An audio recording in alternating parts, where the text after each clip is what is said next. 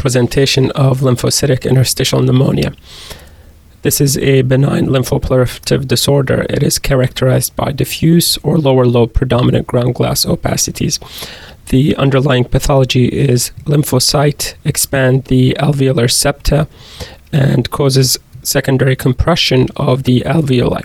What this do or lead to is the presentation of the lower lobe or diffuse uh, perivascular ground glass opacities, and we'll see scattered thin-walled perivascular cysts. This is due to air trapping from the process that we just described. The way I think of it is instead of saying lymphocytic, I'll say lymphocystic. Also, the L in lymphocystic stands for lower lobe. So, lower lobe cyst, lymphocystic interstitial pneumonia would tell me the cysts that are present in the lower lobe and the uh, ground, the interstitial is the underlying pathology where lymphocytes accumulate in the uh, alveolar septa, causing the compression. Now, LIP may be complicated by pneumothorax in advanced disease. As you can imagine, if the cyst rupture or coalesce, form a big cyst that rupture, we will have pneumothoraces. This is associated with Sjogren syndrome and HIV. Again, lymphocytic interstitial pneumonia. I say lymphocystic, we have lower lobe cysts, and these cyst can cause pneumothorax. It is associated with Sjogren's and HIV. On CT scan, what we see is diffuse or lower lobe predominant ground glass opacities and scattered thin wall perivascular cysts. Pilocytic astrocytoma, again, just similar to uh, lymphocytic. So pilocytic, I say pilocystic. And so this is a posterior fossa hemispheric location mass. It's a cyst with a wall, both the mural nodule and the cyst would enhance.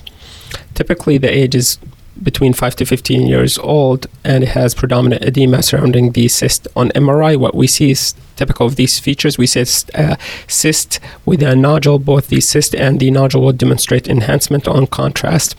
Cyst would be T2 bright and T1 dark in the center, and it does not demonstrate diffusion restriction, but we do see edema surrounding the lesion.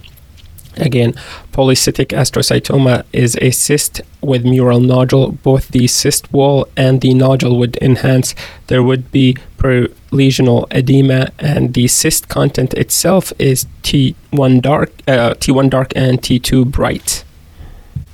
A non-neoplastic complication of acute sinusitis, typically characterized by, by subgaleal collection or subperiosteal abscess, and maybe osteomyelitis. Again, non-neoplastic complication of sinusitis characterized by a subgaleal collection, subperiosteal abscess, or osteomyelitis. This is Pott puffy tumor. It has a characteristic location and characteristic imaging appearance, so it's important to at least Google it once. Usually related to frontal sinus uh, sinusitis, but also can be due to mastoid pathology. There is higher incidence in adolescents. So, higher incidence in adolescents, typically related to frontal sinus pu- puffy tumor. Again, it's a subgaleal or subperiosteal uh, collection with potentially osteomyelitis. The random physics question of the day What is the exposure limit for the lens? The exposure limit for the lens is 150 millisieverts. Well, let's convert that into millirem. So we said each sievert is a 100 Rem or each millisievert is 100 millirem. So 150 sievert millisievert equals 15,000 millisieverts, or if we're going to convert it into the rem, 15 rem. So 150 millisievert is 15 rem. I'm just going to repeat that one more time slowly so everyone is on the same page. The exposure limit for the lens is 150 millisievert. Each sievert is 100 rem. So 150 millisievert would equal 15,000 millirem. Each millirem is a thou- each rem is a thousand millirem, so 15,000 millirem equals to 15 rem. So 150 millisievert would equal 15 rem. Imaging features of caudal regression syndrome. What we see is on T1 and T2, we'll see conus medullaris that is truncated and sparse, cauda equina. This is associated with VACTERL syndrome or VACTERL uh, birth defici- defects and is associated or seen in the diabetic mothers. Again, caudal regression syndrome we'll see a truncated conus medullaris with sparse cauda equina associated with VACTERL pathologies and is seen in diabetic mothers or in infants of diabetic mothers. Define focal asymmetry. Focal asymmetry is asymmetry in two views. Now, what's the difference? Because a mass is seen in two views. The difference is the margins. A focal asymmetry lacks convex outward borders, and so its concave borders what define it as a focal asymmetry. If it has convex or outward bowing borders, then it's considered a mass. In breast imaging, asymmetry is a single view finding. If it's a two view finding, then it is called a focal asymmetry. Focal asymmetry two view, asymmetry alone means it's a single view finding. Sonographic criteria for HSP or hypertrophic pyloric stenosis. Pyloric channel length is greater than 15 millimeter, single wall thickness of the pyloric muscle greater than 3 millimeter, and failure of the thickened pylorus to change or relax during the exam. We can see small amount of material trickling that does not exclude the diagnosis of HPS if there's additional features that I just described. Again, pyloric muscle greater than 15 millimeter, single, so pyloric muscle length or sphincter length greater than 15 millimeter, single wall thickness of the pyloric muscle greater than 3 millimeter, and failure of the thickened constricted pylorus to relax during the exam. Common etiologies for restrictive cardiomyopathy. Again, this is not constrictive. Constrictive is usually related to pathology external to the muscle. Restrictive is muscle related. So, etiologies of restrictive cardiomyopathy idiopathic, sarcoidosis, hemochromatosis, hemochromatosis, and myocardial deposition disease, particularly, or uh, amyloidosis is the other term for it. Again, uh, restrictive cardiomyopathy is different from constrictive. Constrictive usually extra cardiac muscle, uh, so pericardial process. Restrictive is within the muscles itself, so it's typically a deposition process. Can be idiopathic, sarcoidosis, hemochromatosis, and amyloidosis or myocardial deposition disease. What forms the borders of the quadrilateral space? Quadrilateral space is formed by superiorly teres minor, medially long head of the triceps, laterally by the medial humeral neck or the humeral neck, and finally inferiorly by teres major again quadrilateral space is formed by teres minor superiorly, teres major inferiorly, long head of the triceps medially, and humerus laterally. Now, this space has the axillary nerve passing through it and axillary artery. Pathologies uh, or cysts in this process can lead to nerve compression and damage to the axillary nerve and the uh, muscle supplied by the axillary nerve. Again, quadrilateral space is the space where the axillary nerve passes through, and uh, a compression to that nerve would cause pathology related to this process. What muscles are hypotrophied or small or decreased in size in axillary compression or quadrilateral space syndrome. Typically, we have the deltoid is hypotrophied and the teres minor. Again, teres minor and deltoid muscle atrophy is related to quadrilateral space syndrome from compression of the axillary nerve. Again, quadrilateral space syndrome. Uh, associated with atrophy of the teres minor and the deltoid muscle due to axillary nerve compression in the quadrilateral space. What are the borders of the quadrilateral space? Superiorly teres minor, inferiorly teres major, medially the medial the long head of the triceps, and laterally the humerus. If you're given these findings, what is the diagnosis? So you see venous anomalies on one side of the uh, brain you also see unilateral cortical atrophy and calcification. And on contrast, you see enhancing leptomeningeal and choroid plexus angiomas. So, choroid plexus angiomas, unilateral cortical atrophy with calcifications, and unilateral venous anomalies. The diagnosis is Sturge Weber syndrome. Again, Sturge Weber Sturge Weber syndrome unilateral venous anomalies, unilateral cortical atrophy and calcification, and enhancing leptomeningeal and choroid plexus angiomas. Physical features we have the vascular angioma or port wine stain that involves the trigeminal ganglion of the ipsilateral brain. Sturge-Weber syndrome is also known as cephalotrigeminal angiomatosis. So if they're really going to be difficult, they might give that as the uh, diagnosis cephalotrigeminal angiomatosis, which is the same thing as Sturge-Weber syndrome. Cephalotrigeminal angiomatosis actually describes it better because we have angiomatosis in the cephal- cephalotrigeminal uh, distribution. What are the characteristics? Characteristic X-rays. So characteristic X-rays are X-rays emitted when an outer shell electron fills an inner shell electron place. So an inner shell vacancy filled by an outer shell electron.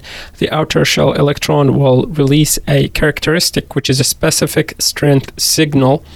Uh, which has specific characteristics, m- meaning a specific uh, radio frequency, and that's why it's called characteristic. That will happen every time the electron moves from the same level, meaning from the same outer electron to the same inner electron. It will produce the same characteristic X-ray with the same uh, strength or same signal characteristic. That's why the name characteristic X-rays. Ultrasound appearance of hepatic hemangioma versus FNH on ultrasound. So, on ultrasound, hepatic hemangioma is a well-defined hyperechoic lesion and FNH, as you would expect, it's a focal nodular hyperplasia, so it's not really much different than hepatic parenchyma. So typically it's homogeneous with isoechoic uh, echogenicity similar to the liver. So isoechoic to the liver, homogeneous FNH, hyperechoic, and well-defined hemangioma. What are the histologic types of ovarian neoplasm? So EGS, epithelial neoplasm, germ cell tumor, and sex cord stromal tumor, as well as metastasis. So, again, epithelial neoplasm, this is the almost two thirds of ovarian neoplasms are epithelial neoplasm. Germ cell tumors, and we'll go more into details. That's mainly teratoma or dermoid cyst, uh, struma ovarii, and then sex cord stromal tumor and metastasis. Sex cord stromal tumor germ cell tumors, and epithelial neoplasm. Epithelial is the predominant composition of ovarian tumors. What is the course of the right coronary artery? The coronary artery courses between the right atrium and the right ventricle and go posterior toward the interventricular septum again. It courses between the uh, in the right coronary sulcus between the right atrium and the right ventricle toward the posterior interventricular septum. What are the uh, major branches off of the RCA? The first branch is the conus artery, sinus nodal artery, and the atrioventricular uh, artery. So the SA artery and the AV nodal arteries are both from the RCA. The acute marginal artery, which supplies the right ventricle free wall. This is opposed to the obtuse marginal artery, which comes from the left circumflex artery, LCX. So the acute marginal comes from the RCA, and the obtuse marginal comes from the LCX. Finally, PDA or posterior descending artery is the terminal branch of the RCA. This terminal branch determines if the patient is right side dominant or left side dominant because the PDA also can arise in a minority of people from the left circumflex artery. Commonly, PDA arises from the RCA and it is the terminal branch. The PDA, as opposed to LAD, LAD courses anteriorly in the interventricular septum. The PDA courses posteriorly in the interventricular septum and can extend and communicate with the LAD. Again, to summarize branches of RCA, conus artery, sinus nodal artery, and atrioventricular nodal artery. acute marginal artery, which supplies the right lateral ventricle free wall, and PDA, which is the terminal branch of the RCA. Immunocompromised patient with perihilar ground glass opacities. What is the first thing that comes to mind? Pneumocystis pneumonia, PCP. Obviously, we just talked about it in the uh, episode from yesterday, but ground glass perihilar opacities in an immunocompromised patient. If they're showing you a cyst, that's a plus, but otherwise, perihilar ground glass opacity should make you think of PCP. Low grade malignancy with large mucus within the peritoneal cavity. This is pseudomyxoma peritonei, typically from mucin producing adenoma or adenocarcinoma can, primary can be within the appendix, ovary, or colon. 20% of appendiceal adenomas or adenocarcinoma will cause pseudomyxoma peritonei, and the tumor droplets spread throughout the peritoneal cavity because of the intraperitoneal fluid currents. You're shown an x ray of the wrist of a young patient with physeal plate widening and physeal plate irregularity of the radius and ulna. What is the diagnosis here? What they want you to think of is gymnast wrist, which is a chronic overuse injury in immature skeleton that typically manifest as chronic Salter-Harris type 1 fracture of the distal radial physis. Again, Salter-Harris type 1 because it's opening of the physis, and this is a chronic overuse injury. Kind of similar to the medial, ep- medial epicondyle uh, syndrome or little league elbow. Teardrop shape of the occipital horn of the lateral ventricle with dilation.